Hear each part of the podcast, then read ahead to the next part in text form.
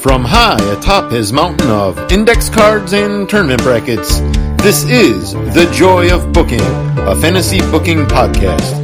Here's your host, DC Matthews. Thank you, Brandon Banks, and welcome to a very special episode of The Joy of Booking, or as I should put it, a list. A list. What? What? A list.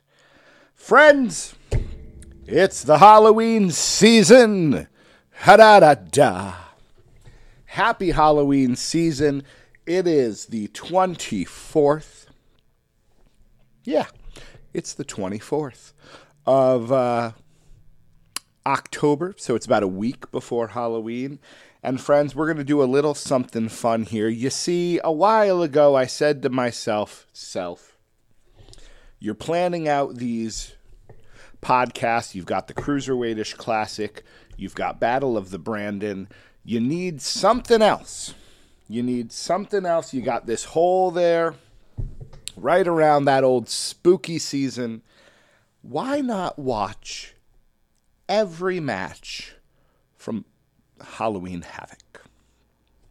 Not the NXT version the NWA slash WCW version. And so for the past week or so, I went ahead and watched 107 Halloween Havoc matches.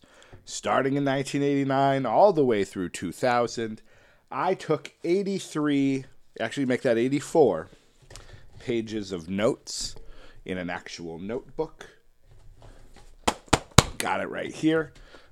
and what we're going to start today will hopefully get us, hopefully, we'll finish in time for the end of Halloween, we are going to rank and make a list of these matches. Now, I have a couple of choices here.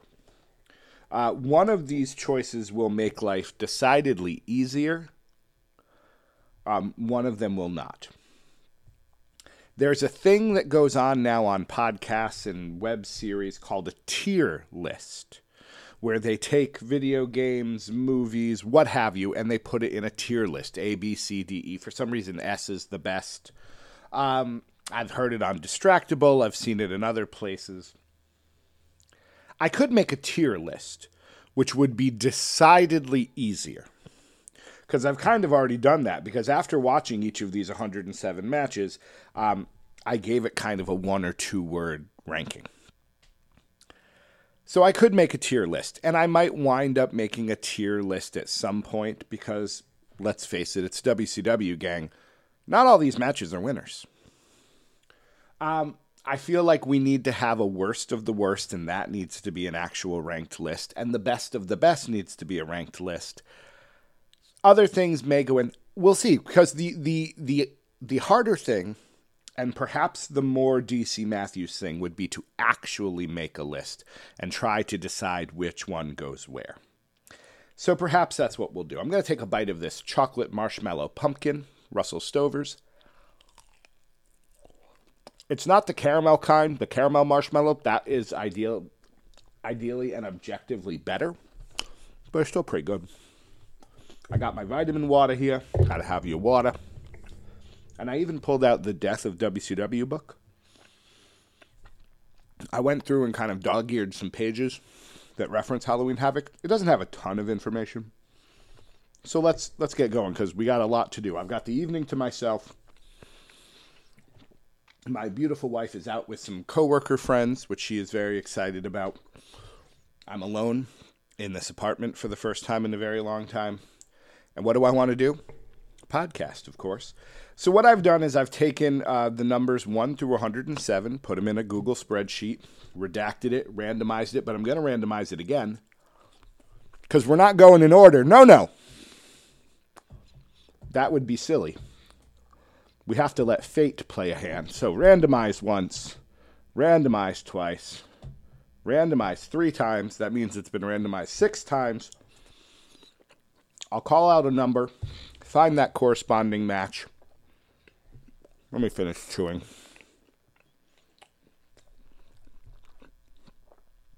We put the pumpkins in the freezer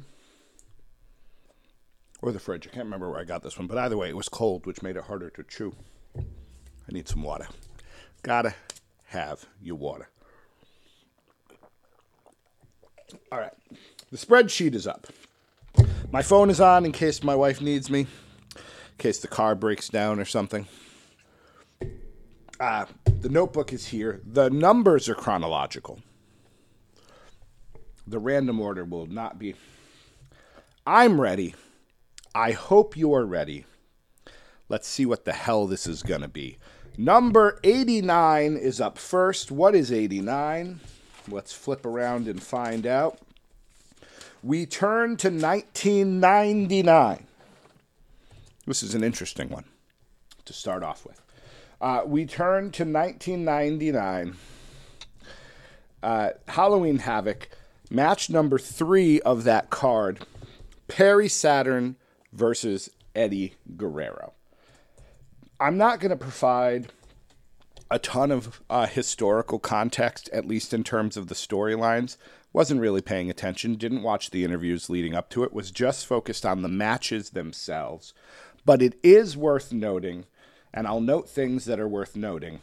It is worth noting that this is the, we are now three months before uh, Eddie and Perry and Chris and Dean jump to the WWF. I believe they show up in January of 2000. Um, so this is right before. So you could you could make an argument that neither of these guys are really putting forth 100% in this matchup. I took notes. I'm not going to read. Oh no, I got chocolate on my notepad. That bothers me. Oh well, mostly gone. Uh, I'm not going to read the notes. The notes will be more for uh, referencing thing as I'm comparing and contrasting when we make the actual list. Um, it is worth noting that for some reason Eddie Guerrero had Ric Flair's watch. Uh, the match was good until the end, when of course Ric Flair comes out with a crowbar and hits Eddie, and then the match is over. And I think this is a telling description. Here again, it's a couple of months before they jump ship.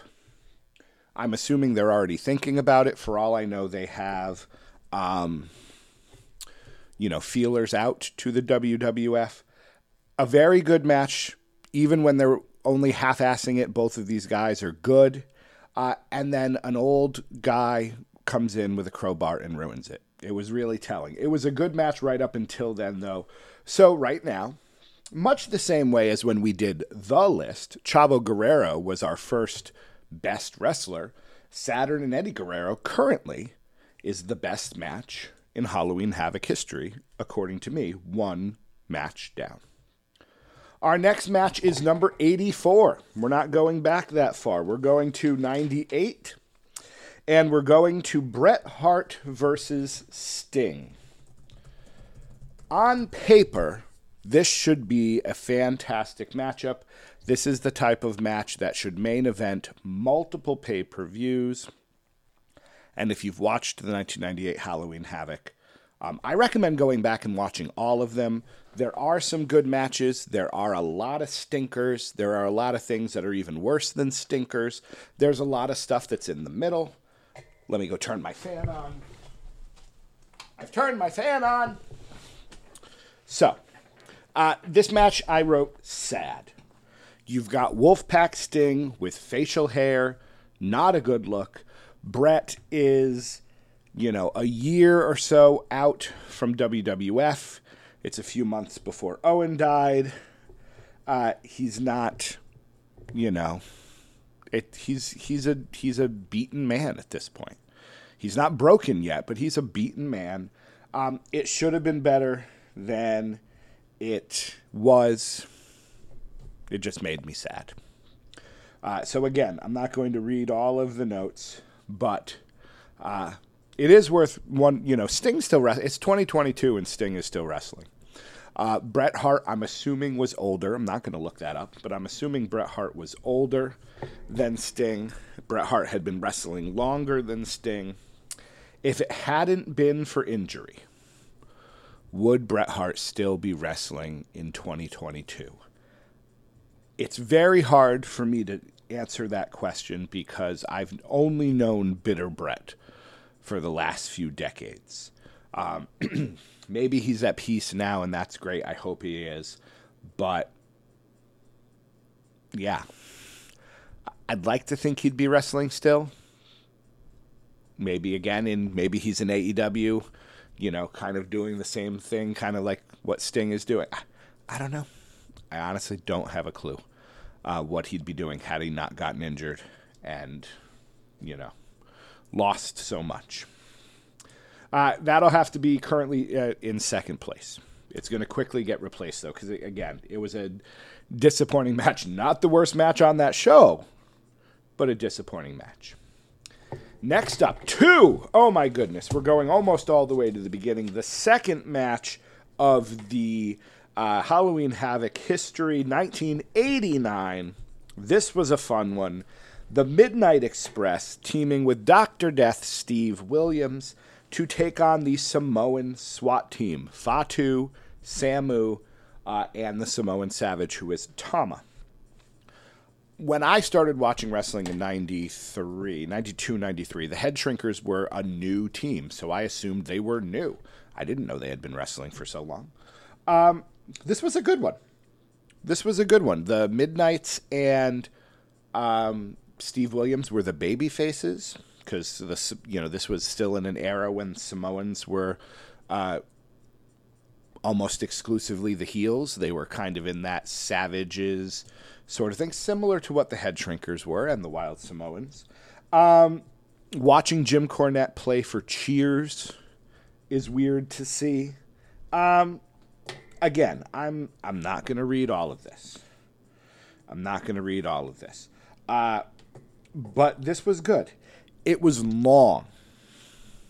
You know, a lot of these early tag matches, the babyface gets beat up for a really long time. We watched Bobby Eaton kind of in a new role as um, the babyface. Usually he's one of the heels beating up uh, Ricky Morton, but it was long. That was the one thing I will say. My modern day uh, attention span had a hard time with this. However, the match was good. Um, it ended fine. There was, you know, the Samoan Savage pushes uh, Stan Lane into Jim Cornette, so there's a, you know, a thing, and then he gets pinned. The heels won. Interestingly enough, it's the second match of the uh, of the evening. I'll say that's the best match so far.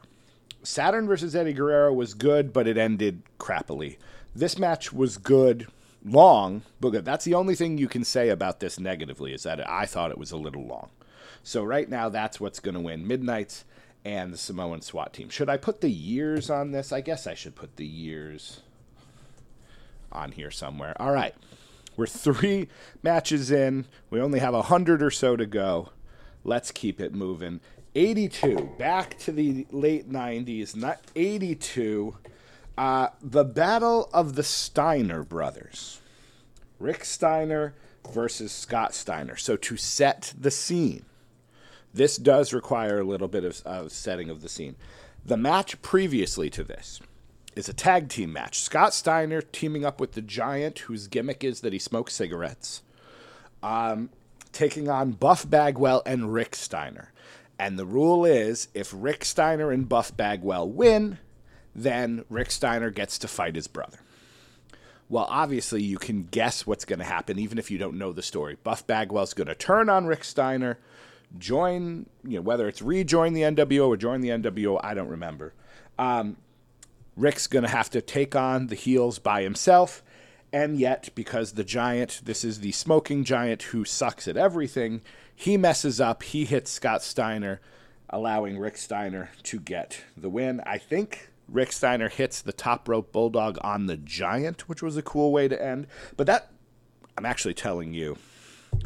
Well, should I include these both? No, they're not going to be the same. I gave you way too much detail on uh, a match that we're not actually talking about. We're talking about the match. Rick Steiner wins, so he's allowed to take on Scott Steiner. That's the match we're supposed to be talking about.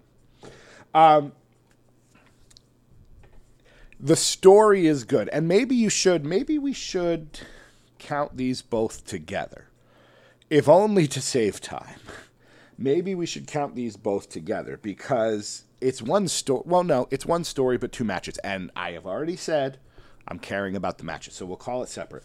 Uh, the match is good, but it's short because this is part two. Um, Buff Bagwell has now dressed up as Bill Clinton, trying again to help out. Um, but Rick Steiner wins. Rick Steiner wins the day here. Another top rope bulldog. I don't know why in this matchup there would be pins. You would think that Rick Steiner wouldn't care that much about, you know, pinning. He's out for revenge here. Um, it's not going to be the worst, obviously. It's not going to be the best. The question is is that match better than Saturn versus Eddie Guerrero? Um, now is where I go and actually look to the um, look to the notes. It was not. It might be better. It might be better. You know, Scott Steiner can't do a Frankensteiner anymore. He's too buff. Um, he's got to go up to the top rope to do it. But there were some nice moments. I think what I'm trying to say, and this would be a controversial take to some people if they were listening, but I don't think they do anymore. Um,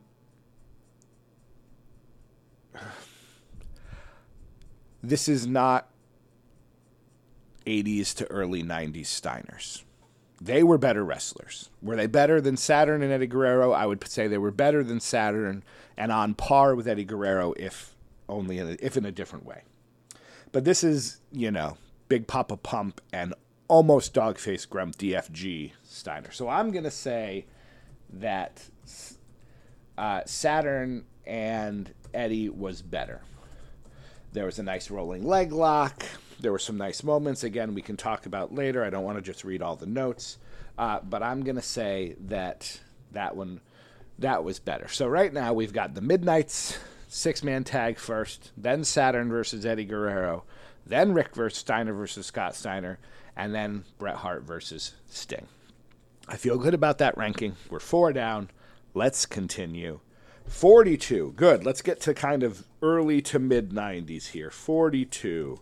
Flipping, flipping, flipping. 42. 94. We are in 1994. Second match on the card. Pretty wonderful versus Stars and Stripes. Marcus Bagwell taking part in another matchup here on Pretty Wonderful. Pretty Wonderful is an underrated team, I think. Um, you know, Paul Roma's not great. Good athlete, not good wrestler, and his mouth. He's now qualifies, I think, for the Dink rule, just because he his mouth has gotten him. He keeps talking. I think if he were a little more appreciative of his time and a little more grateful that he got to be a horseman, instead of feeling, you know, well, of course I'm going to be a horseman. I'm amazing. Um, this is, to note, the second Halloween Havoc in a row where Marcus Bagwell was a tag champion. He was the champions with uh, Stars and Stripes. The year before, he was champions with another person. We'll talk about that match. Uh, fun fact he loses both. Uh, Pretty Wonderful wins this match. It's it's not bad. Bagwell's no Ricky Morton. Watching him get beat up a lot doesn't do anything for me. He's better as a heel. Um, and I don't think I have to say a whole lot here because for me, this is easy. It's better than Bret Hart versus Sting, and that's it. It's not better versus than any of the other matches so far, so it slots in at the fourth spot on our list. Pretty Wonderful versus Stars and Stripes. Number seven.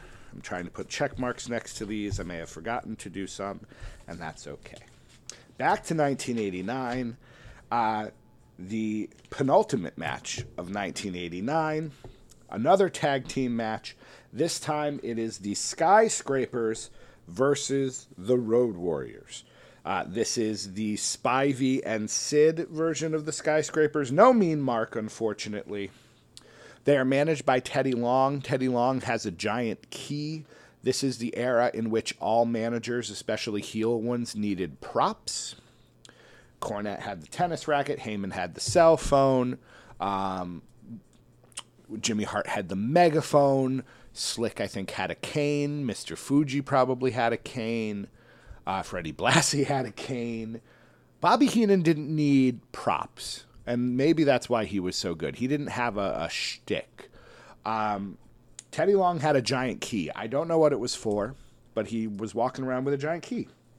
Um, you know, they called the Skyscrapers the team of the 90s, which I thought was funny. Um,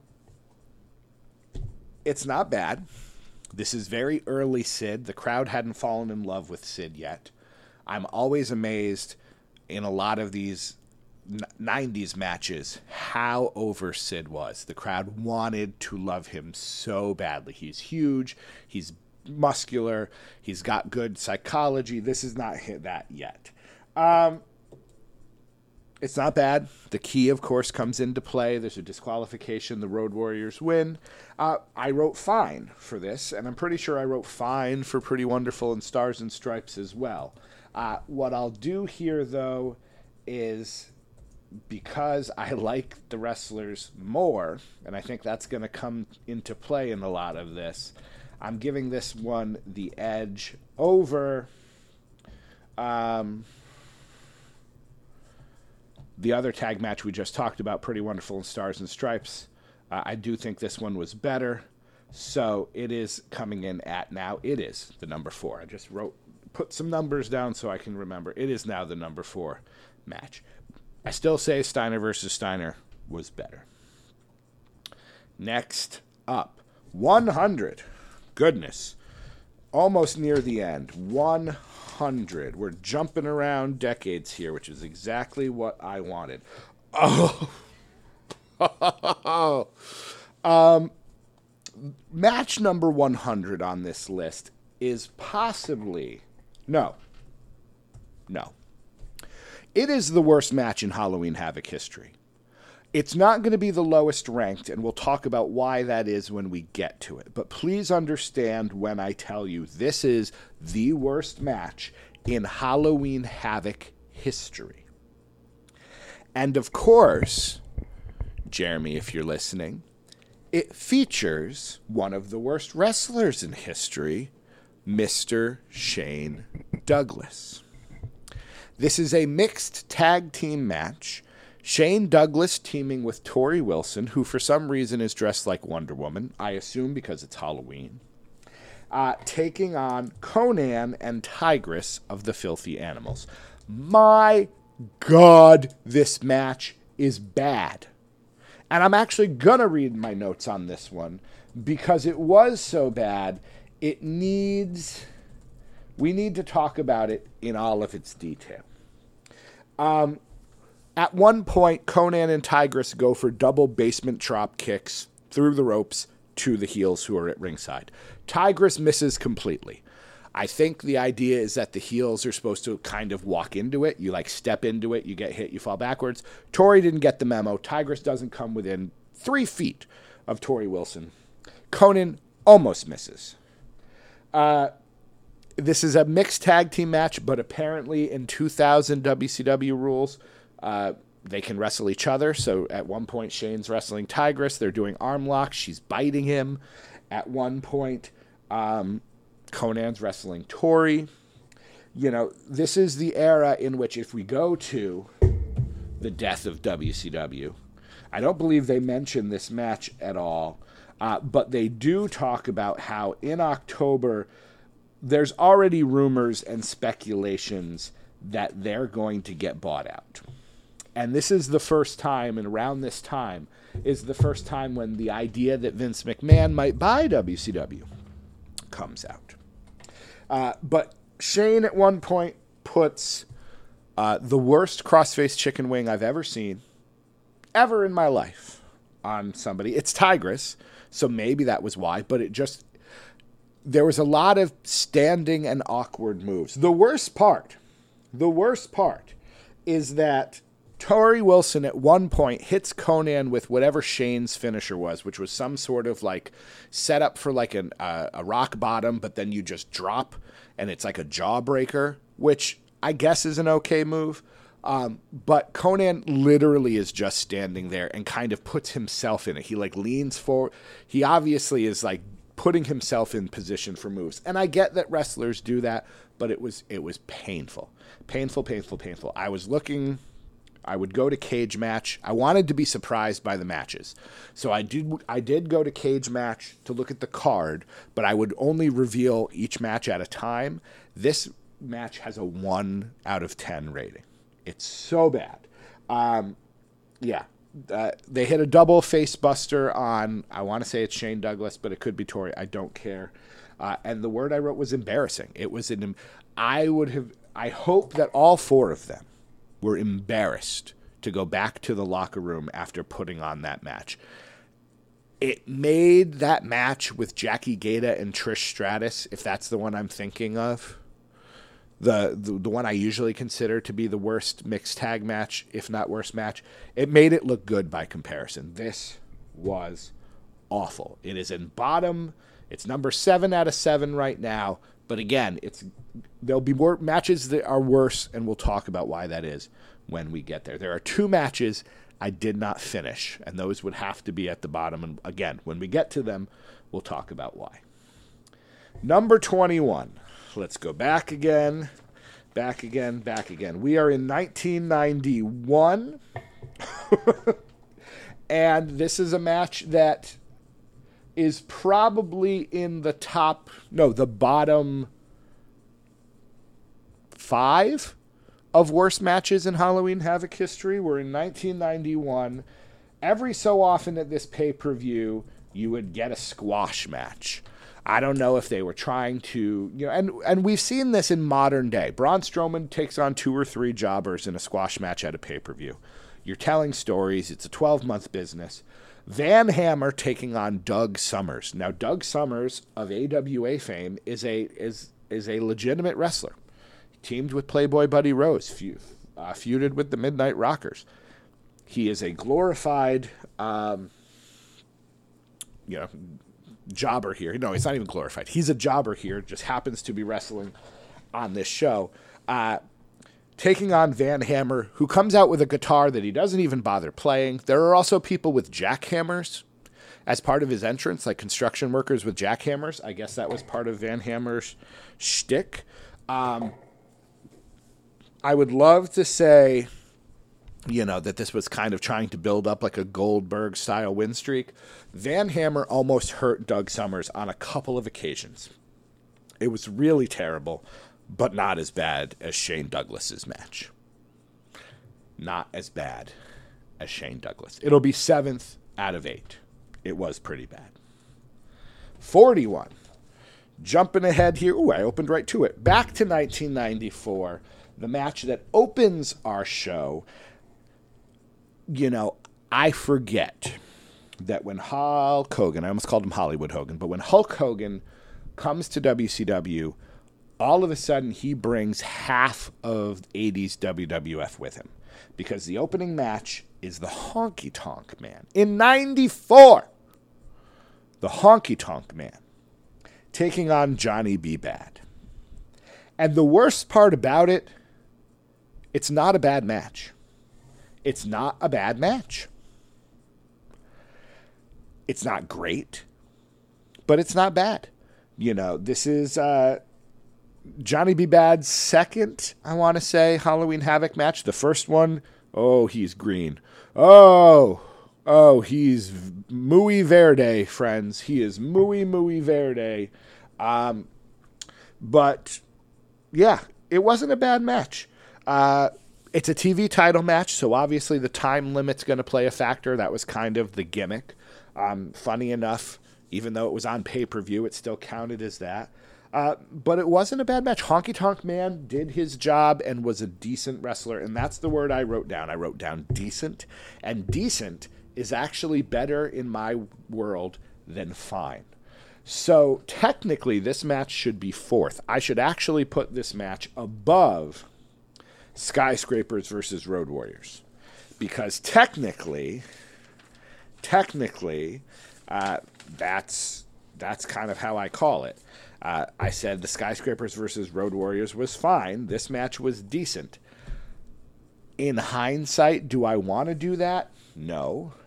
But you know what? I'm going to stick to how I did this, and I'm going to do it. 1994, Honky Tonk Man versus Johnny B. Bad. That is currently, luckily, we're only nine matches in. Currently, that is the fourth best match in Halloween Havoc history. Our 10th match, number 98. Again, scrolling through.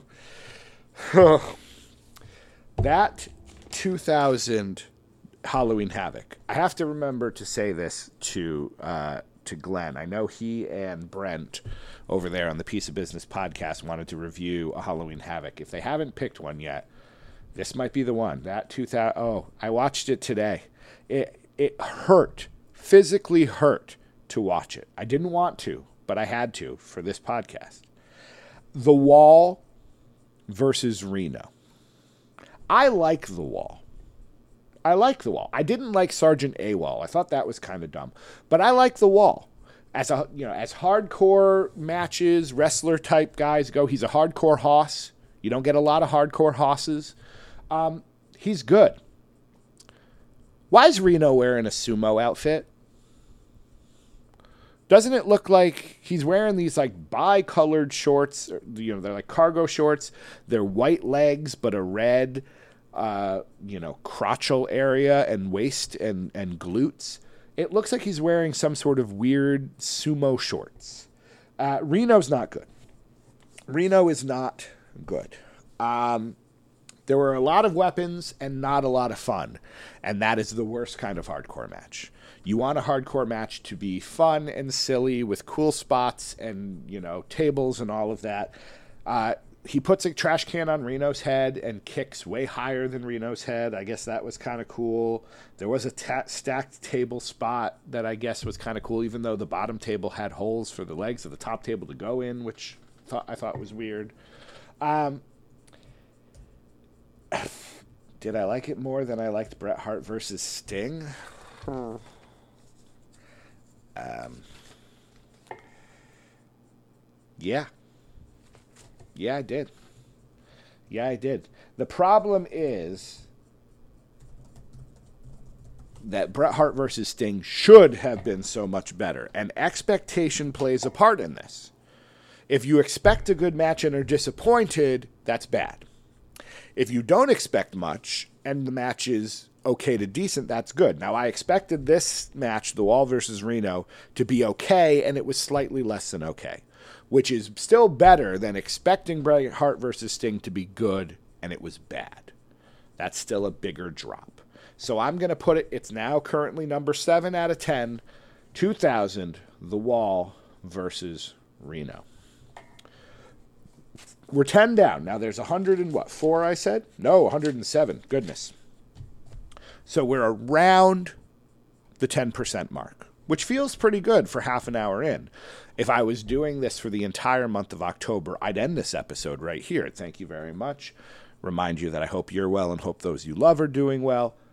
But we got three episodes to get this done. This is going to be a long one. Buckle in, folks. I'm not going anywhere, and neither are you. Match number 11 is the 10th one. Funny how that works. Let's flip. Let's flip. Let's flip. Let's uh, flip. Number 10, 1990. This is one of the two matches that I did not finish. The Renegade Warriors versus the Freebirds. In 1990, I'm sure this was fine. You have the Youngbloods who have been repackaged as um, stereotypical Indian characters. They've got they're doing a dance, they're doing the whoop whoop, which is offensive even for me to say it. Taking on the Freebirds who are maybe they're not necessarily Oh no, this is they're not doing the Confederate shtick, and thank God for that. But they are doing they've got paint, their hair's dyed, and it was no. It it it hurt to watch on an I'm offended by this. And again, there's only two of those matches where this took place. This is unfortunately one of them. I can't uh, put it above Shane Douglas's crappy tag team match because I didn't even finish this one. Um, Renegade Warriors versus Freebirds. It's got to go last. It's got to go last because I did the one of two matches again. I did not watch because I was offended just looking at it, so I skipped it. We'll see if when I get to that other one. 72. Moving on. 72, 72. Where do we go for 72? What year is this? 97? I used to write them down so I could remember. This is 97. Scott Hall versus Lex Luger. Larry Zbyszko is the referee. I vividly remember Larry Zbyszko versus Scott Hall, where Bret Hart is the referee. I want to say that's either Starcade 90. I think it's Starcade 97. I think that's like the Sting Hogan Starcade. Um, this is earlier than that, obviously. We're a month before Bret uh, leaves. And it's Scott Hall versus Lex Luger. Uh, the feud between Larry Zbyszko and Scott Hall is going on. Um, the story. Ah, okay. I'm reading my notes here. Um, it's not good. The match is not good. The story is good.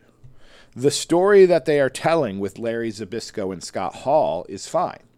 Lex Luger doesn't need to be a part of it. And that's going to be one of the themes of this entire series. Lex Luger doesn't need to be a part of this. I don't like Lex Luger. Is he a Hall of Famer? Yeah, probably. The Lex Express thing was cool. That was kind of a fun moment. Not that it went anywhere. And yes, he shows up at the 95 Nitro. And yes, he beats Hogan and wins the title.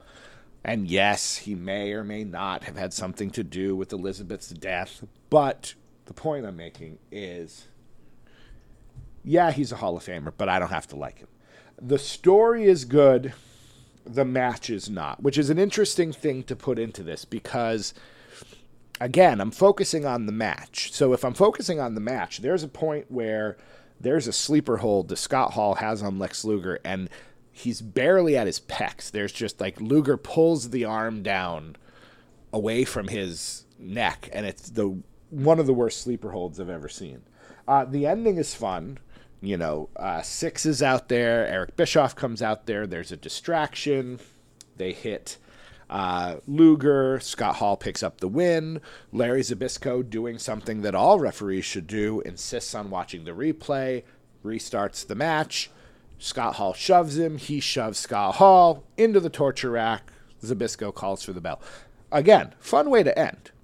Fun way to end. You expect it to be the traditional cheating and the heels win, and then they twist it. And that made for something enjoyable. But the match itself was pretty bad.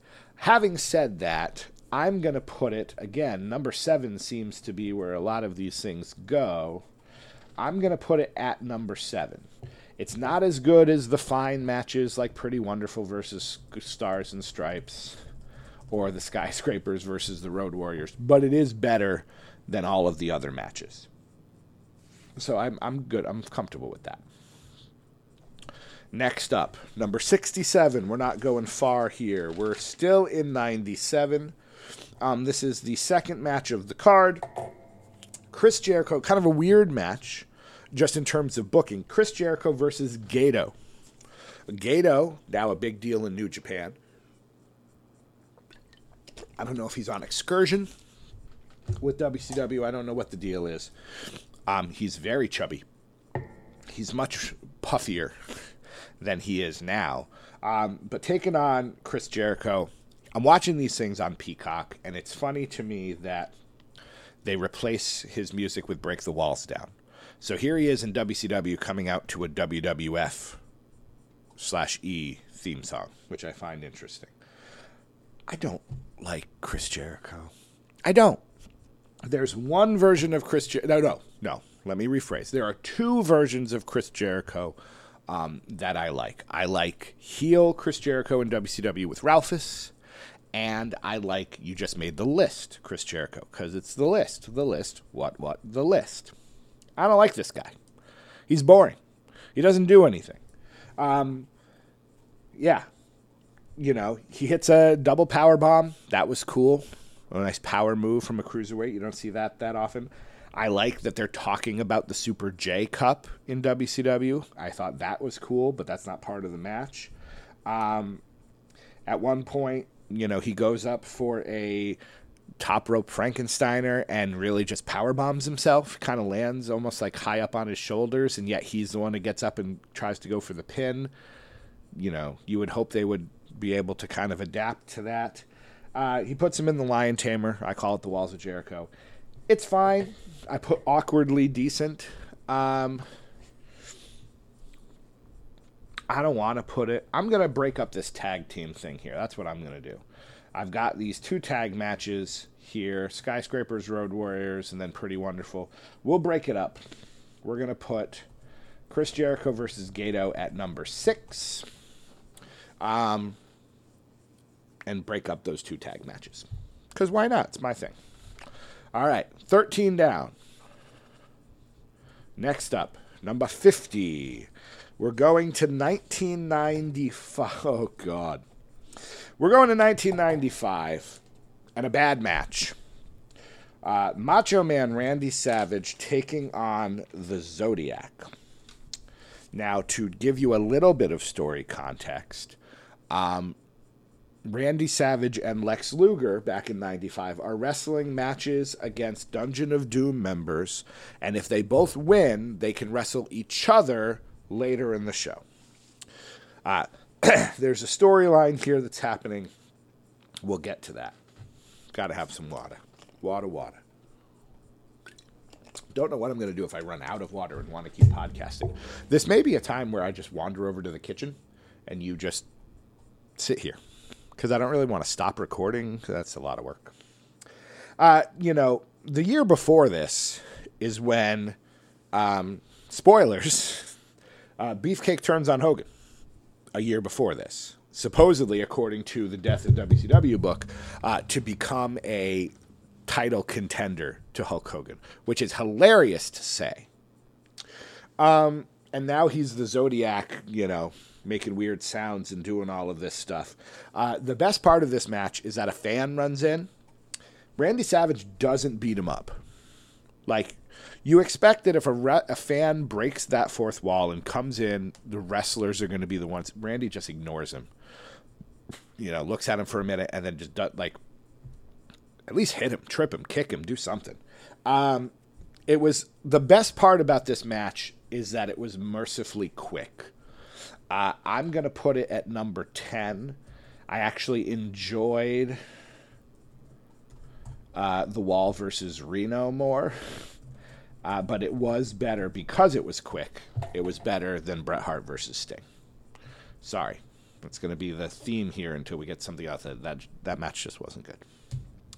107, the last match in uh, Halloween Havoc history. I forgot what we were talking about there for a second. Another mercifully quick match. The main event of, Re- of WrestleMania. Halloween Havoc 2000. Goldberg versus Kronik in a handicap match. Sorry, sending a text. For some reason, my phone is on, but it doesn't, messages don't go through. All right. Goldberg versus Kronik. Uh, this match starts with only four minutes left in the pay per view. Um, and it was quick. You know, they're kind of trying to build Goldberg back up to be a big deal. He's got a new streak starting after, um, I don't know what, after they kind of took the gas off of the Goldberg character. They're trying to build him back up to make him a big deal. Uh, the match is awkward at first. They're not really sure what to do, but we get the stuff we want. We get a spear through the table. Um, he's got to pin both members of Kronik, apparently. He pins Bryan Clark quickly. Uh, Brian Adams hits a great full Nelson slam, one of the best full Nelson slams. Uh, but then we get the spear, the jackhammer, the pin. Quick and effective was what I wrote down. Uh, and this will go. You know, I'm going to put this rather high because it was short and it was a Goldberg match, which you kind of like. You know, that's how to do a squash. Take notes, Van Hammer. I'm going to put it at number six. Not as good as Skyscrapers versus Road Warriors, but I think better than Chris Jericho versus Gedo and better than anything else. So I'm going to put that at number six. And it's sad that that four minute match was one of the only highlights of that terrible, terrible Halloween Havoc. Next up, 65. We flip, we flip, we flip. We're going to the main event of 1996. Halloween Havoc 96, Hollywood Hogan versus Randy Savage. You know how I feel about Hogan. You know how I feel about late era Randy Savage. Early 80s through WrestleMania 10 with his match with Crush, Savage is great. After that, less great.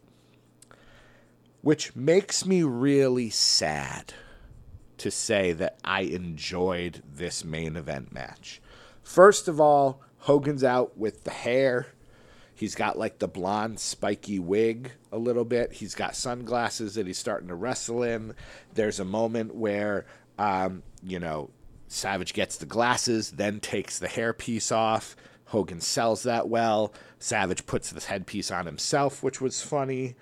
Um, these two guys are. Hogan was a bad wrestler from the start. Savage was a good wrestler who was getting older. But they both know how to tell a story. You got Liz in there. Liz comes out at one point, you know, Hogan's putting Liz in front, but in between him. And like, you know, the storytelling was good. Match not necessarily good, but in this case, because the story was told during the match, I have to appreciate it. And credit to them. All throughout the 96 um, Halloween Havoc, Nick Patrick's wrestling with a neck brace. He's in pain. And you start figuring out that he is he is NWO and he is defected and it's you know it becomes more and more obvious and they finally pay off that story. Uh, they paid it off with another match. I want to say it was Syxx versus chris jericho. Uh, but then they fully pay it off here and then afterwards piper returns which isn't germane to the match itself but a cool moment. Some terrible terribly awesome acting by hulk hogan. Um, i hated that i liked it. I hated that i liked that match. Uh, it's gonna go as of right now. I can't believe I'm saying it. Number four. It was better than Honky Tonk Man versus Johnny B. Bad. It wasn't good. The quality of the match wasn't good, but from a story perspective, from a did I enjoy myself perspective, I am ashamed to say that I did. It's number four. It also, I think, goes to show us that we're 16 matches in here. Most of them aren't going to be great. Most of them are going to be average to below average. Because there are some better ones here. Our top four will probably not be the top four uh, for long, but we've got a long way to go, and a lot of the matches just weren't great. So, number four. Next up, number five, the fifth match in Halloween Havoc history back to 1989, and this one's gonna at least this one's gonna make it into the top four. Steiner Brothers versus Doom. Steiner Brothers versus Doom. Um, you know, 80s to early 90s Steiner Brothers are amazing. I did I have them win the tag team tournament? I think I had them win the tag team tournament um, way back when. They're a fantastic team. That era, all the way up through their WCW or no, the WWE slash F run into WCW, where the wheels start to fall off a bit because Scott Steiner starts bulking up. Great. Um, Doom's wearing robes. They've got masks that have big cutouts for their nose, which is a weird look. They play it up that we don't know who these men are even though Butch Reed's been a thing in wrestling for many years. Ron Simmons, less so. Uh, you've got woman involved. You know, 25 year old Nancy um, coming to the ring escorting Doom. Uh, it was fun. It was fun. We had a moment where this was the era where Jim Ross liked to talk about the athletic bona fides. I think this is a Bill Watts thing the athletic bona fides. Scott was going to go to be a school teacher, and, and, that just cracks me up. Can you imagine? I bet he taught math. I bet he taught math. Uh, but this was fun. This was a fun match to watch. Again, a lot of heels beating up one of the two brothers. I'm guessing it was Scott because he was the younger one. Uh, they have no idea, the announcers, Jim Ross and Bob Caudle, no idea what to make of the Frankensteiner. They don't call it that. I think this was just a move that he was building up. Uh, but it was good. Heels win, mask gets loaded up. Uh, at the end of each show, I did rank the matches. I put this at number two behind the Midnights and Williams versus the Samoan SWAT team. And that's exactly what I'm going to do here as well. Is that this is currently my second favorite match and the second best match. Uh, interesting that the two, number one and number two right now, are from the very first uh, Halloween Havoc. Again, I don't think it's going to stay that way, but for now, that's where it is. Number 36, flipping flipping, flipping. We're in 93, our first time. Ooh, our first time in 93, and I think we're going to have a new number one. Although, interestingly enough, 93 was a sneaky good show. Interestingly enough, this may be number one. I think it's going to be, but it's the third best show match, according to my rankings, on this card. Steve Austin, Dustin Rhodes. This is the third Halloween Havoc in a row that they fight. They fight at 91 as a singles match. They're in a tag team match against each other in 92. They fight again in 93. I love that natural theme song. Um, this is good. This is a good match. Dustin Rhodes, big man, super fast. Um, you know, it's interesting to note that it's been three years. They're wrestling, I believe, for the same title they were wrestling for the first time. Maybe it went from TV title to U.S. title, but neither of these guys have become main eventers. Uh, but this match was really good. Um, and again, a match where I thought Austin won, but his feet were on the ropes and the referee saw it and made the match keep going. Uh, but then, you know, oh no, Austin winds up cheating. Dustin wins, rolls up because Austin's complaining that the referee restarted the match. Dustin wins. Austin hits him with the belt and leaves with it. And I did make a note that it would have been great to see those two in a ladder match. Um, you know, Steve Austin, we forget, or maybe we don't forget, but it's worth noting that Steve Austin, before the injuries that led to him having to wrestle the Stone Cold style, was a really great technical wrestler. And actually, that probably is the fact that he changed and became the brawler, stomping mud holes in people and doing all of that, is probably what made one of the reasons he became so popular. So, being a good technical wrestler isn't everything, I guess. We are 18 matches in. We're almost an hour in. Let's try to get to at least 20 in an hour, so I know this is going to be a five hour process. What's next? 15. We're sticking in the good era. The early eras were some of the good eras. 19. Oh. uh, 1991. Opening match. Your favorite and mine, The Chamber of Horrors. And I am referring to the book, The Death of WCW, uh, for this one. R.D. Reynolds and Bryan Alvarez. And I'm actually going to read from the book verbatim. Quote The kickoff bout was an extra special bonus attraction, an abomination known as the Chamber of Horrors. The object of this 10 man cage match was to strap your opponent into an electric chair, the chair of torture, and pull the switch. Read that sentence again. You'd think grown men hitting each other with shrunken heads would be entertaining, at least in a morbid sense, but you'd be wrong. It didn't help that the switch, excuse us, the fatal lever, kept falling down prior to the end of the match. On the plus side, the company had strapped a mobile camera to the top of the referee's head, Nick Patrick, to give fans a jerky look at what was happening inside the ring. The so called referee, again, not making this up, was such a sensation it was never used again. I'm going to end quote here to in, I'll come back to finish it. It was used again. I've seen it before. Somewhere in these notes, it was used again.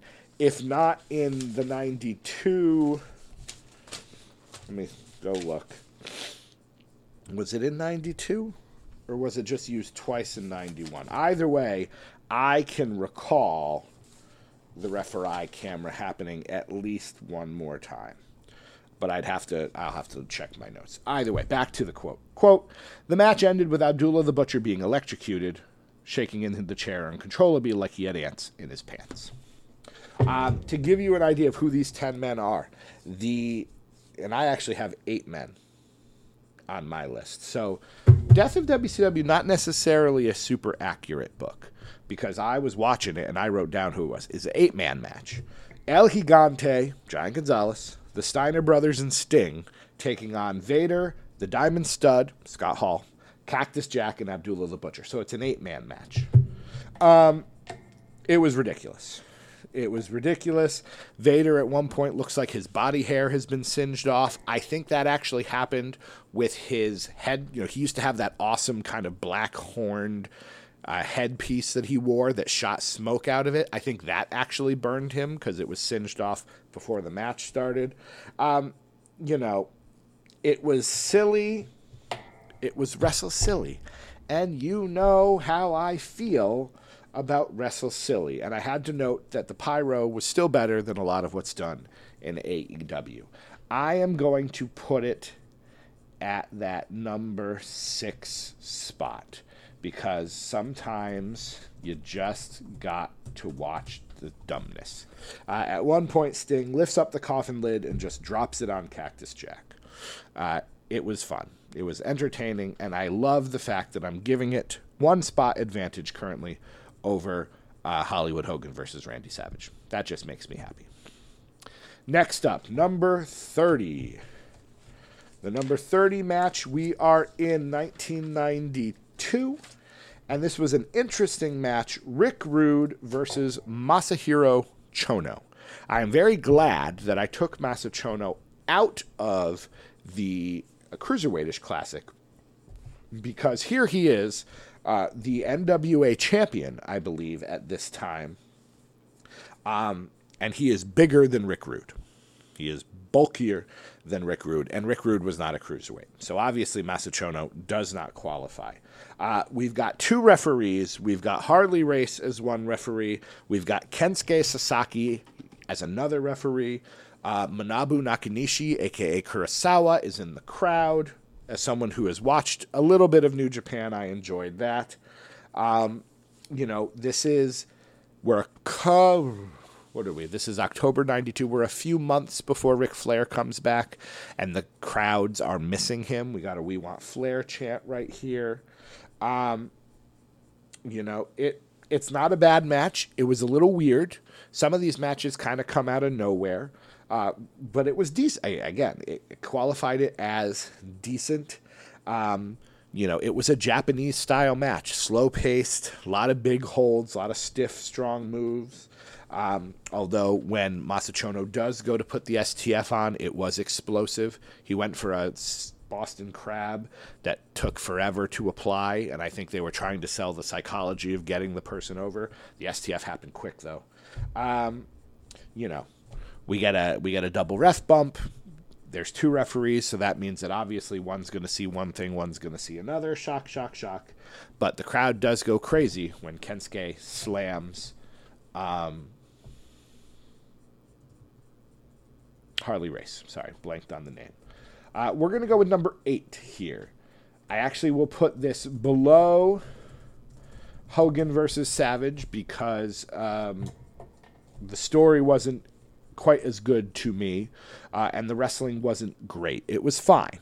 It wasn't great. So I'm going to put it at number eight. Our 21st match, 85. Going way up to 85 here. Oh, okay. Uh, this match is marked pathetic because in 90, what was it? 90, where am I? 96, we get uh, Hollywood Hogan versus Randy Savage. Well, now we're jumping a couple of years. Was that 97? Hold on. Checking my notes here. No. Hogan wrestled Piper in 97.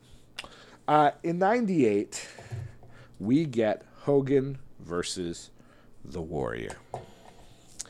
Now, I'm not going to tell you that this match was uh, worse than Shane and Torrie versus Konnan and Tygress, because it wasn't worse. It was better. God help me, it was better. But, but, this wasn't good. The word pathetic is what shows up on my on my paper. And again, I'm actually, you know what? Nope. I'm throwing the Death of WCW book onto the floor. Somehow it landed like up, like not spine down, or like it landed up, upright. Um, because it got a couple of facts wrong, and that irritated me. You write a book, check your facts, count the number of people in the Chamber of Horrors match. Maybe it was supposed to be ten, but it was eight. Uh, this match was terrible. Um, yeah, this match was terrible. I don't need to talk about it. You've you've heard about it. You've seen it. The best part of that whole story was the whole thing with the mirror. Uh, Hogan tries to do a fireball, doesn't happen. It totally messes up. Um, you have to wonder, you know, at what point, and, and, and I think this multiple times as we get towards the end of WCW, at what point do the do the announcers have to call it bad? Jim Ross, and I don't love Jim Ross, but Jim Ross, to his credit, um, would call a match bad when it was bad. They did not do that. You know, at one point in uh, the 2000 Hollywood Hogan versus Warrior. Uh, at one point in the 2000 Halloween Havoc, Stevie Ray talks about how this is one of the greatest pay per views of all time. No, it's not, Stevie Ray. You're not that dumb. Don't say it. Like Tony Schiavone, I expect Tony Schiavone at some point decided he was going down with the ship. Um, and so there's a part of me that kind of gets that Tony Schiavone might need to, you know, keep selling it. But Stevie Ray, come on, Stevie Ray. Uh, this is 19. Hollywood Hogan versus the Warrior is ahead of Renegade Warriors versus Freebirds because it wasn't offensive culturally. It's ahead of Shane Douglas and Torrie versus Konnan and Tygress, which was objectively worse.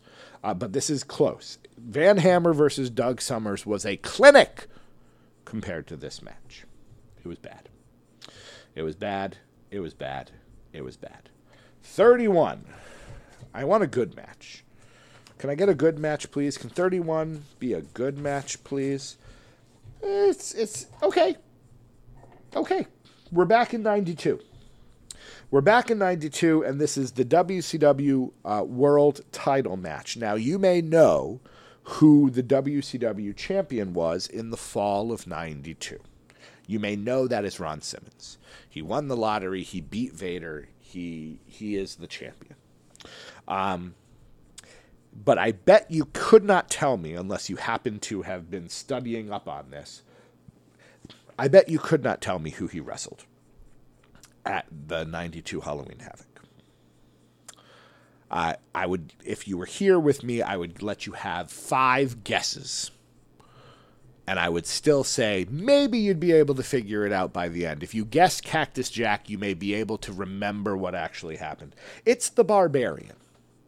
Now, I love Sione, and I'm grateful he had a world title match, but this is clearly a let's make Ron Simmons a big deal by feeding him big monsters that he can beat. Um, and this was a demolition derby.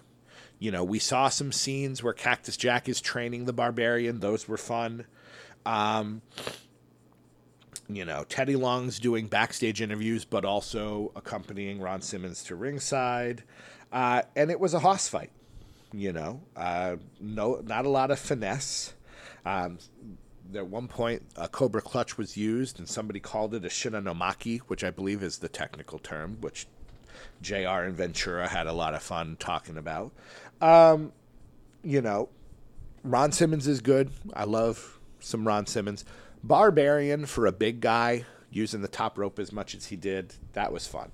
Uh, I called it a demolition derby, which might be one of the only times I used that particular phrase in this quest. Uh, was it good? No. Was it okay to decent? Yeah. Uh, did I enjoy it more than I enjoyed Rick Rude versus Masa Chono? Well, they happened consecutively. Let me check my rankings here. Um, no. I said I liked Rude versus Chono more. So this was the fifth of seven matches. Uh, so I will put it. Well, that changes things because Goldberg versus Kronik, which is currently at number 11, was good and quick. So I will put it at number 13. I'll go ahead and say that it was better than Pretty Wonderful versus Stars and Stripes, but not as good as Chris Jericho versus Gedo, which is probably uh, the right place to put it. Even if I don't like Chris Jericho all that much, that is probably the right place to put it. 104. Oh, God. Back to 2000. Heaven help me. 104. Oh, this is sad because it involves one of my favorites. Uh, handicap match for the U.S. title, which is the Canadian title. So now you have an idea of at least one participant. Uh, Lance Storm teaming with Hacksaw Jim Duggan, taking on General Rection. Um, the title is on the line, and if uh, General Erection wins. Major Guns gets to return to the USA and the Misfits in action. Um, you know, Bill DeMott, one could look at the facts and argue whether or not he qualifies for the bad guy rule. Um, that's not going to uh, play a huge role in in this uh, for me. Lance Storm, you hope for better from Lance Storm and his beautiful super kick. Uh, it's not bad. It was decent enough, I say. Um, you know, General Erection wins. They're obviously trying to build him up as a big deal, despite the name, the fact that his name is General Huge Erection. Um, and Tony Schiavone lets out this guttural yell, this barbaric yawp that was quite frankly creepy and scary all at the same time. Um, I will put it above the wall versus Reno. I think that's fair. Yeah. Above the wall versus Reno, but not as good as Scott Hall versus Lex Luger. Lance Storm, Duggan versus General Rection. I hate that I have to type that. Uh, so that is currently the 16th best match of all time, which, you know, is what it is. What's next? 17. Man, we're flipping, flipping, flipping. I'm glad I numbered the matches. That was a smart thing that past me did. All right, back to 91. Bobby Eaton versus Terrence Taylor. Terrence Taylor, part of the York Foundation, so we get some Terri Runnels. You know, Marlena before she becomes Marlena. She's Alexandra York. She's out there with the glasses and a hilariously big laptop computer. Um, Bobby Eaton kind of a rare time as a single star. It was fun to watch this match. Again, little long, as a lot of those early matches were, little long, but enjoyable, solid. This is probably the Horner line of matches. Two solid hands, Bobby Eaton, all time tag wrestler. This was a solid match.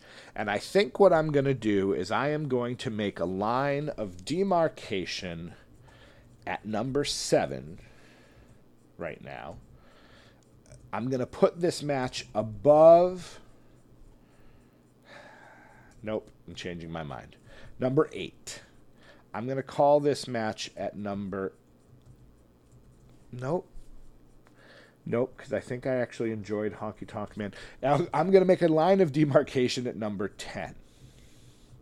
And I'm going to put this one here kind of as the Horner line.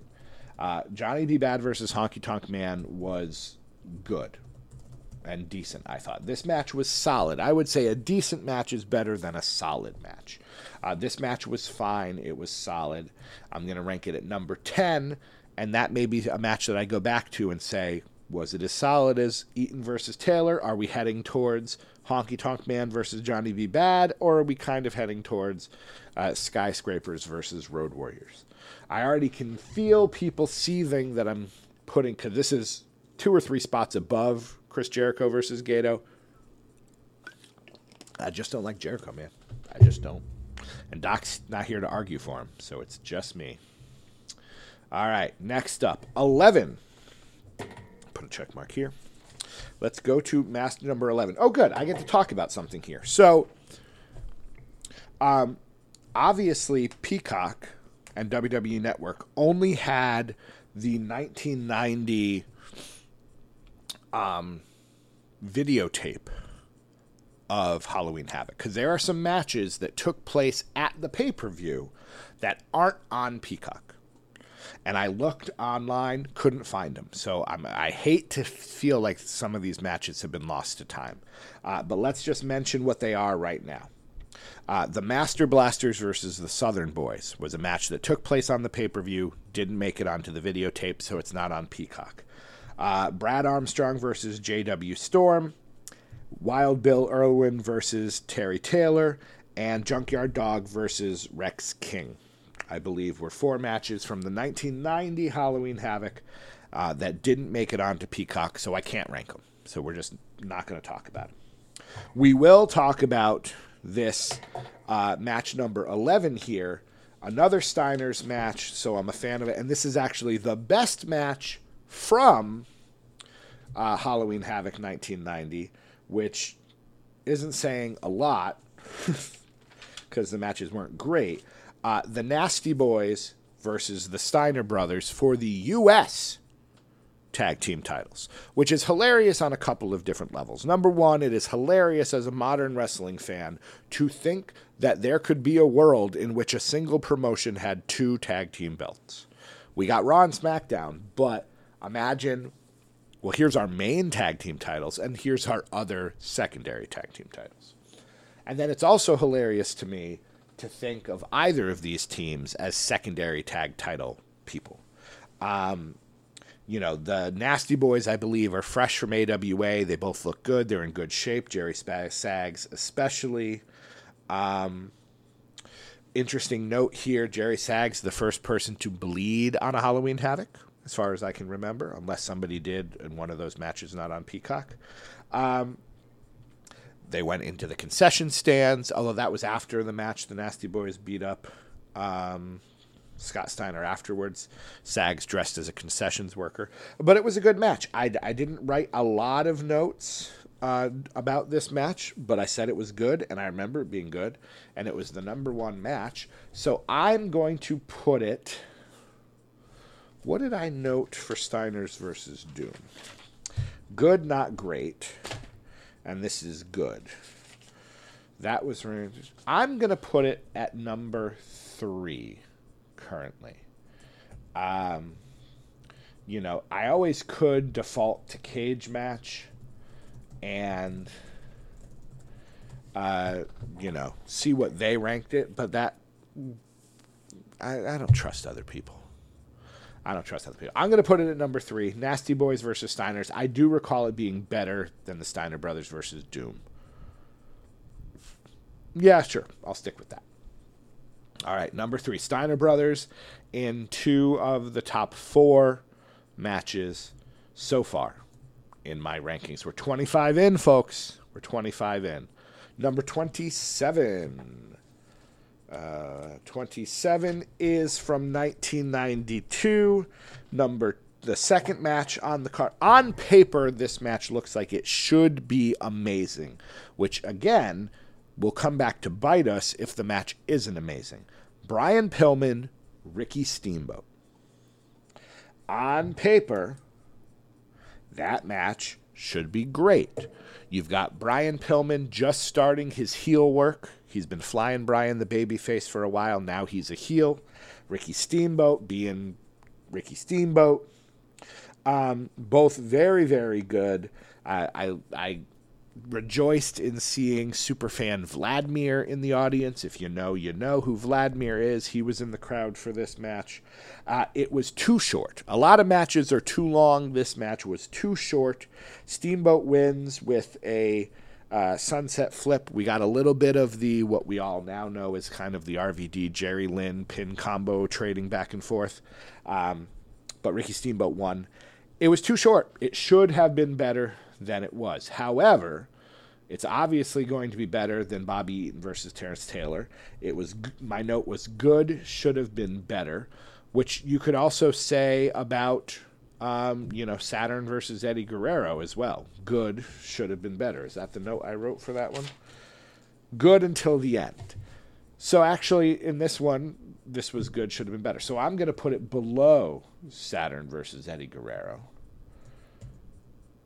We'll put it one spot below at number six, 1992, Brian Pillman versus Ricky Steamboat. If they had had 10 more minutes to tell a story, it would have been way, way better. All right. What's next? 22. We're staying close. We're going to 91 here. 22.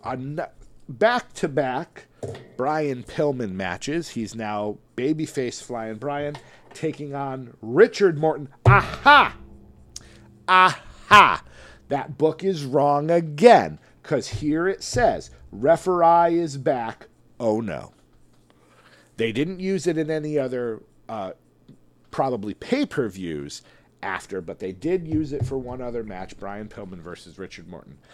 I'm mad at how like I was excited watching these end, you know, 98, 99, 2000. I'm looking forward to reading the Death of WCW book to kind of get some more details on how things were terrible at the end. Now I don't know that I want it. I don't think I'm going to throw it away, but I might donate it because factually inaccurate. I'll have to see. I have heard there's probably better WCW books out there. I may have to find one because I am disappointed in what uh, I have learned about that book today. Uh, Brian Pillman versus Richard Morton. Um, you know, Morton doesn't look like the heel member. His hair's not slicked back. He looks like he's slowly becoming a Rock and Roll Express member again, and that actually winds up happening. The the York Foundation ends soon after Halloween Havoc '91. Um, it's good. You know, both guys are really good. The match was fine. Nothing super exciting about it. The match was fine. Uh, how did I rank it compared to Eaton versus Taylor? I ranked this number four. I put the Chamber of Horrors match and Eaton versus Taylor over it, so I'm going to reflect that in here. I am going to put it at. I'll put it at 16. I'll say it was better. No, I, I'm not. I'm going to put it at 17. I'm going to say Ron Simmons versus the Barbarian. Oops, that's not what I wanted. Was better because it was a demolition derby and those matches are fun. Brian Pillman versus Richard Morton. Uh, but it was better than Pretty Wonderful versus Stars and Stripes, and that's I don't like the Patriot. I don't really like Paul. It's really my love for Paul Orndorff obviously has its limits. What can I say? Next up, 105, back to 2000, back to the horror of 2000. Uh, this match is just confusing. Jeff Jarrett versus Sting. On paper, it should be a decent match. I like Sting. Uh, Jeff Jarrett is tolerable in small doses. Um, it should be a good match, but the story isn't about the match. This is the match in which stings from various parts of his career show up, including Wildcat Chris Harris dressed as Crow Sting, pulling him under the ring. Um, that was all it was. That was all it was. Was him, you know, uh, Surfer Sting shows up. Later, Surfer Sting shows up. Wolfpack shows up. Crow shows up. Another Crow shows up. So the match actually didn't really matter. Jeff Jarrett versus Sting, we didn't even really care about it because all it was, we spent more time watching Sting beat up other Stings. Uh, and Barry Windham wasn't one of them, which is a shame because of the story that we'll get to when we get to that match. Um, Yeah, the whole card was painful. Um, the one s- part of this, he does do a Scorpion Death drop on one Sting through a table.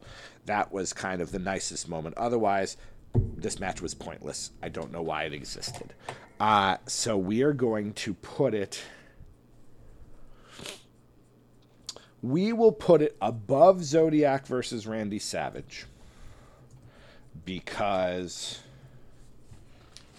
Let me make sure my notes are right here. Yep. We are going to put it above Zodiac versus Randy Savage because the different stings was at least somewhat interesting. But we're going to put it below the wall versus Reno. And that is exactly how it looks on my list of the 2000 uh, Halloween Havoc. Interestingly enough, at this moment, uh, spots 20 through 22 all belong to the 2000 pay per view Storm and Duggan versus General Erection, The Wall versus Reno, Jeff Jarrett versus Sting. We're approaching 90 minutes, friends, and we are approaching uh, sort of the third of the way through here. If I look at my notes, 107 divided by 3 is 35. We're going to get to 36, let's say, and we'll call it a night for this. Uh, let's go to 70. Let's go to 70, 70, 70. We're in 97. And another match that doesn't age well, but I at least watched the whole thing Disco Inferno versus Jacqueline. And here's why, or Jackie, I don't know what the name was. She was. She's Jacqueline. We know who she is. Uh, this is why it doesn't age well. Um, it's all it has to do with the commentary. The commentary is all talking about the fact that Disco can't lose to a woman and how embarrassing that would be, and yada yada yada yada yada. That part doesn't age well. Uh, Disco Inferno does uh, a, a, a pretty decent job of playing up the situation. He doesn't want to wrestle a woman. He doesn't know how to wrestle a woman. You know, he's trying to grab a move, but that might be weird, so he backs up. Like there was elements of that that I like. Um, you know, it was short. It didn't age well. Jackie wins. Uh, I would put it. Just shows how sad I thought Jeff Hart, or not Jeff, what am I talking about? Bret Hart versus Sting was that I'm doing all of this. Um, it's the third worst match of that card. I put it below Hall versus Luger, and I will say, you know what? It told a better, more sensible story than Jeff Jarrett versus Sting. So we will put it at number 20, 22. And it'll break up that 2000 clump. The Wall versus Reno, I still say, was better, but it will go ahead of uh, Jeff Jarrett versus Sting, which was, again, a match that didn't make sense. Next up, 14. Flipping. Flipping. Flipping. More flipping. Now going the other way. The main event of uh, Halloween Havoc 1990 Sid versus Sting. We're here.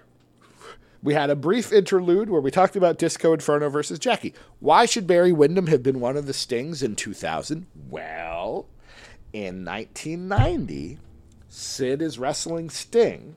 At one point, they go they brawl through the crowd, and when they come back, Sting is six inches taller. Because Barry Windham, one of the horsemen, has his hair cut short, is dressed in this. Somehow, somehow, somehow managed to know what color tights Sting was going to wear and had the exact same tights made in his size. Maybe he paid off a member of the, the, the costuming crew, uh, painted his face in the exact same way that Sting's face was painted, um, came out to the ring, and, you know, the cameras don't cover it. The cameras are in the bad, wrong position. They don't show the fact that this happens. So then Sid winds up pinning the fake Sting.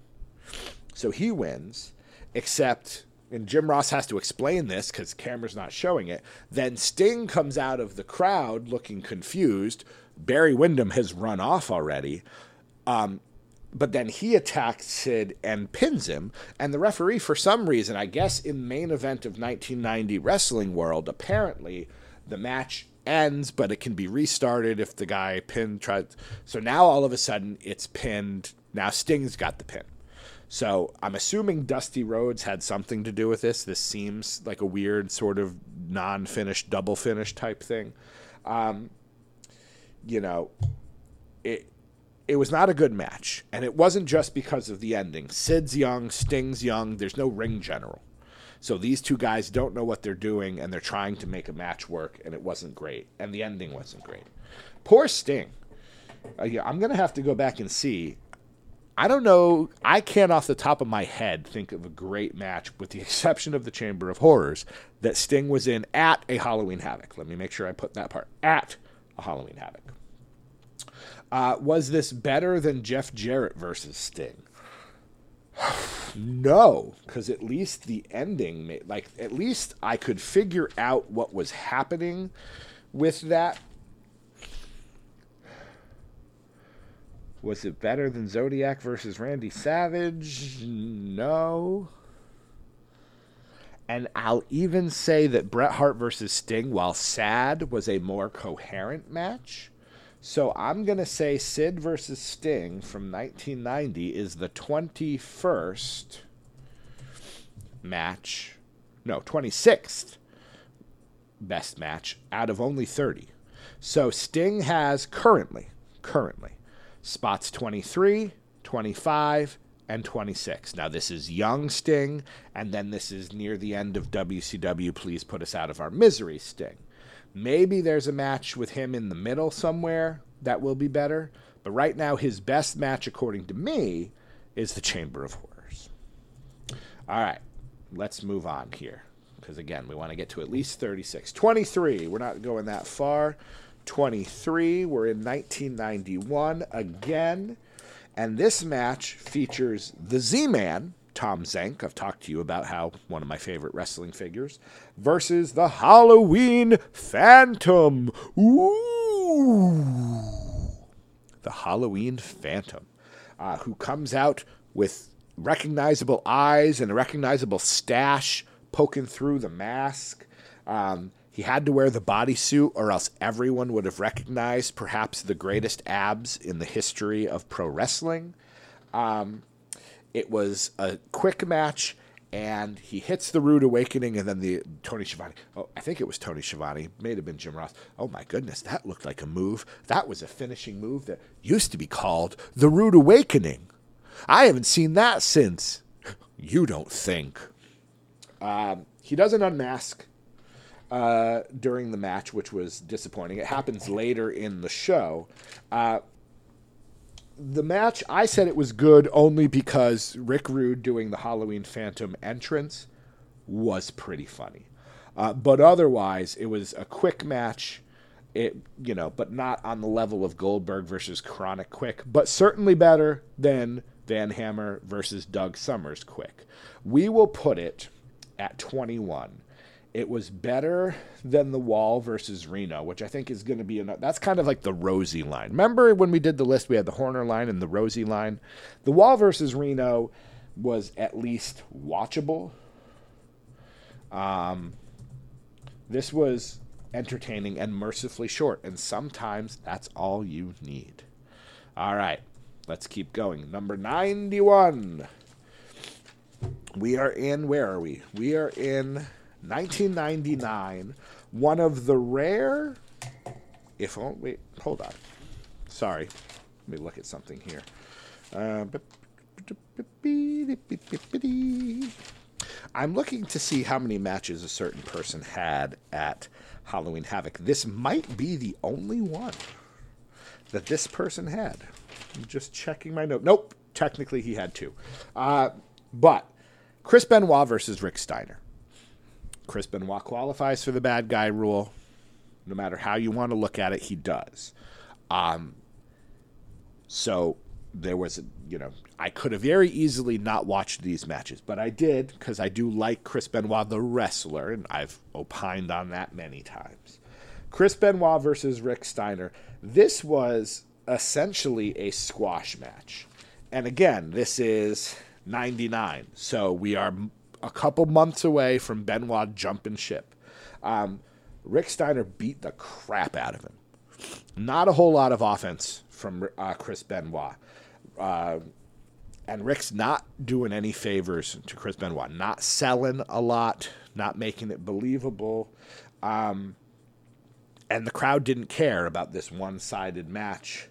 Uh, it ends. Dean Malenko comes out and turns on Chris Benoit. The revolution is over. Yada yada yada yada yada yada. Uh, it wasn't good. Should have been better. Again, on paper, this match should have been better. So, what are some other matches that on paper should have been better? And again, this wasn't good. Watching Rick Steiner essentially bully Chris Benoit sure might be therapeutic to some people, but not good. Um, was it better than the Wall versus Reno? You know, we're kind of in the same place. Disco Inferno versus Jackie told a better story. So let's put it here. Let's put it at 24, above Jeff Jarrett versus Sting, because again, that match didn't make a lick of sense. Chris Benoit versus Rick Steiner. All right, we're putting that at 24. I would love to end this by getting uh, something that could at least crack the top five here. 54. Maybe 54 will do it. Maybe 54 is what we need. I, not a bad match. Not a bad match here. Um, on paper, again, looks great. And and here we have, here we have a Sting match that was fun. That wasn't just Chamber of Horrors. Uh, Sting is teaming with Ric Flair to take on Arn Anderson and Brian Pillman. And again, just by saying that match, you know what's going to happen. Flair's going to turn. Of course, he is. Um, I did skip some of this because you knew where the story was going to go. Um, so I will say that. Uh, you know, this is this is 95. Sting desperately needed a character change in 95. He had been essentially the same guy. Um, his hair was a little darker, but really it felt like he was kind of been the same guy. He needed that crow gimmick. Totally changes the character. I'm, it's such a nice thing to see when wrestlers change characters. Hogan to Hollywood, nice change. Um, you know, Flair doing all of the babyface heel sort of stuff, nice change. Not Spartacus. Uh, we talked about Ricky Steamboat. You could make a case that Ricky Steamboat is not seen as highly and has didn't have as successful of a career as he should have because he never really changed. He was the dragon. He was Ricky Steamboat babyface in the in 83. He was Ricky Steamboat babyface in 93 and never really changed after that. Uh, but this match was pretty fun. Um, you know, had a spot where Sting has Arn in the full Nelson. Arn's trying to climb up the ropes to escape. Sting just lets him go, and Arn falls. Um, you know, Flair's wrestling in street clothes, trying to sell the beat down. Uh, but again, you know, a lot of heels beating up Sting, Sting trying to get to Flair, Sting trying to get to Flair, gets to Flair, Flair turns. So it had some fun moments. I enjoyed it. Um, so we're going to put it at, as an enjoyable match, we're going to put it, you know what? We're going to put it at number nine. It didn't tell uh, told a story, and the match itself was better than Hollywood. Uh, I'm gonna put it below the Chamber of Horrors because I love Wrestle Silly, but it's right there. So Sting is in two matches that are technically in the top ten at this moment. So he's got that going for him. All right, let's get at least two, maybe three done. 62 62. Uh, Arn Anderson in back to back matches, uh, but this time he's taken on Lex Luger. And, you know, it, I can't. I can't handle Lex Luger. He's so loud. Why is he so loud? Why does he have to moan and groan and yell and every time he gets hurt? Why? You're terrible. You're a terrible wrestler. Um, and it ruins an Arn Anderson match. I should love every Arn Anderson match, but he's going, oh, uh, oh, uh, uh, unforgivable, unforgivable. Um, and the match ends. You know, Lex beats the crap out of Arn with a chair. Arn gets kind of carted out. You think he's, you know, is he going to retire? I think they gave him some time off with this match because he's got neck injuries. Maybe he had surgery or something. He retires that following summer in 97. But still, uh, you know, if you make me not like an Arn Anderson match, I am going to be mad at you. Uh, I will put it above Jeff Jarrett versus Sting. Again, Jeff Jarrett versus Sting may be one of those like we've entered just really bad territory right there. So it's number 26. Rick, Chris Benoit versus Rick Steiner was at least faster and nobody was screaming. 69, 69, 69. Not good. Not good. 1997. This is a match that follows a match that will be in the top five, if not top three, if not best match of Halloween Havoc history. And I bet you can figure out what that one is. Uh, this match had to follow that, and I do feel badly for the people involved. Mongo McMichael versus Alex Wright. Uh, Mongo's feuding with Deborah. Deborah brings out her new champion, who is Das Wunderkind, which is kind of dumb. Um, the announcers aren't talking about the match. The crowd is silent. You know, Alex Wright, a black hole of charisma, had all the tools, was good as Berlin, but Alex Wright didn't do anything. Uh, Goldberg does a run in to help Wright get the win, but all of it was boring. Bill Goldberg stunk at this point in his career in 97. Um, oh, we're just filling up the bottom. It's depressing. Uh, at least the Sting stuff was interesting with Jeff Jarrett. At least Zodiac versus Randy Savage was quick. At least Bret Hart versus Sting looked good on paper. We'll break up this, uh, you know, Sting group a little bit more and we'll put, I keep adding an extra nine, 19,997. Uh, Mongo versus Alex Wright, number 30 out of 35. All right, world. Fates. Fates, fates, fates, fates, fates. You got to help me here. This number needs to be a good one. I want to end on a high. 26. That bodes well. That bodes well. 26. At least we're early enough where it could be good. 26. What, what do you got for me, 26? Nope. Nope. Opening match of the 1992 Halloween Havoc. Six man tag. On one side, Michael P.S. Hayes, Bobby Eaton, and Arn Anderson. Again, on paper, that should be great, those three. Taking on Tom Zenk, um, whatever Sal Sincere's name was, Johnny Gunn, and I think Shane Douglas. the nicest part of this was that the crowd cheered for the bad guys. That crowd was able to at least recognize talent over not so much talent. Um, and so they cheered for the bad guys. When the bad guys cheated, they cheered and they booed like crazy when the baby faces, after really doing nothing all match, somehow managed to get the win. It was a disappointing uh, match. So ugh, we're gonna have to keep. I have to keep going. I need to end with at least a good match. I got to. I got to. Got to. Got to. Uh, we're gonna go. We'll we'll we'll immediately replace Mongo versus Alex Wright because the only thing that made this match good was watching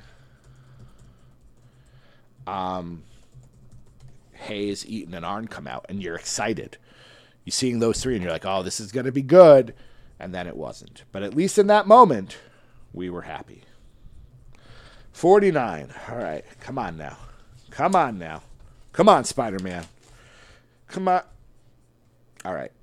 95 opening match, DDP with the Diamond Doll and Max Muscle uh, taking on Johnny B. Bad. Johnny B. Bad's on his way out. He's going to be the wild man Mark Mero pretty soon. That hair kind of reflects it.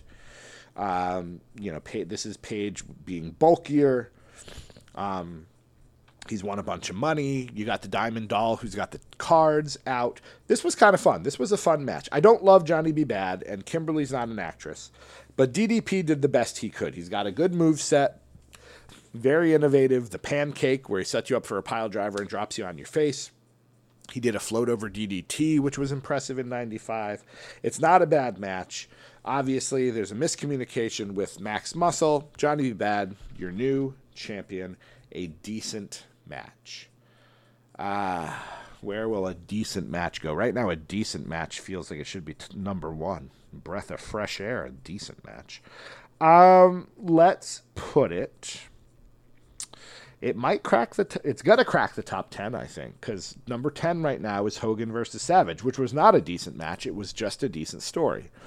Um, you know what? I'm gonna put it at number nine. I enjoyed that match more than I think I enjoyed Arn and Pillman versus Sting and Flair. And let me go check my rankings to see if that's the. Nope, I had Arn and Pillman versus Sting and Flair ahead of it. All right. Well, I will honor that then. Then we'll just call it number 10. We'll put it at number 10. We'll put it at number 11. Because Hogan and Savage, I, I hated that I enjoyed it. And I should at least honor that. So DDP versus Johnny B. Bad. Currently the 11th greatest match in, in Halloween Havoc history. I'm going to just look. You know what? Here's what I'm going to do. I'm going to at least look at what the next match is. If it's good, we'll talk about it. If it's not, we'll end with DDP versus Johnny B. Bad and the Diamond Doll. Yeah, no, we'll just end with this because the next match, not, not exciting. I promise you, friends, there are better matches ahead, and this is what happens when I do things randomly. This is what happens when I do things randomly is that sometimes we, you know, if I were more thoughtful, I would have planned a match to be at the end, but that defeats the purpose and the fun for me. So at least what I'll do when I record the next episode is I will at least uh, randomize the remaining numbers. So we have ranked 37. We are a third of the way done, which is good because I got three of these episodes to do. Uh, currently, Currently, currently, currently, the greatest match of all time at a Halloween Havoc is 1993's Steve Austin versus Dustin Rhodes. And it is a good match. Highly worth your time to watch. Uh, leading all the way to number 37, the Renegade Warriors versus the Freebirds. But let's not forget to talk about how bad Shane Douglas is. Friends, we're going to leave you there. An hour and 42 minutes to do a third of this. We'll see where we go from here. Love you all. Hope you're well. Hope those you love are doing well. My name is DC Matthews. Uh, we're taking over the end of October. Uh, we'll be back next episode with more of A List. A List. What, what? A List.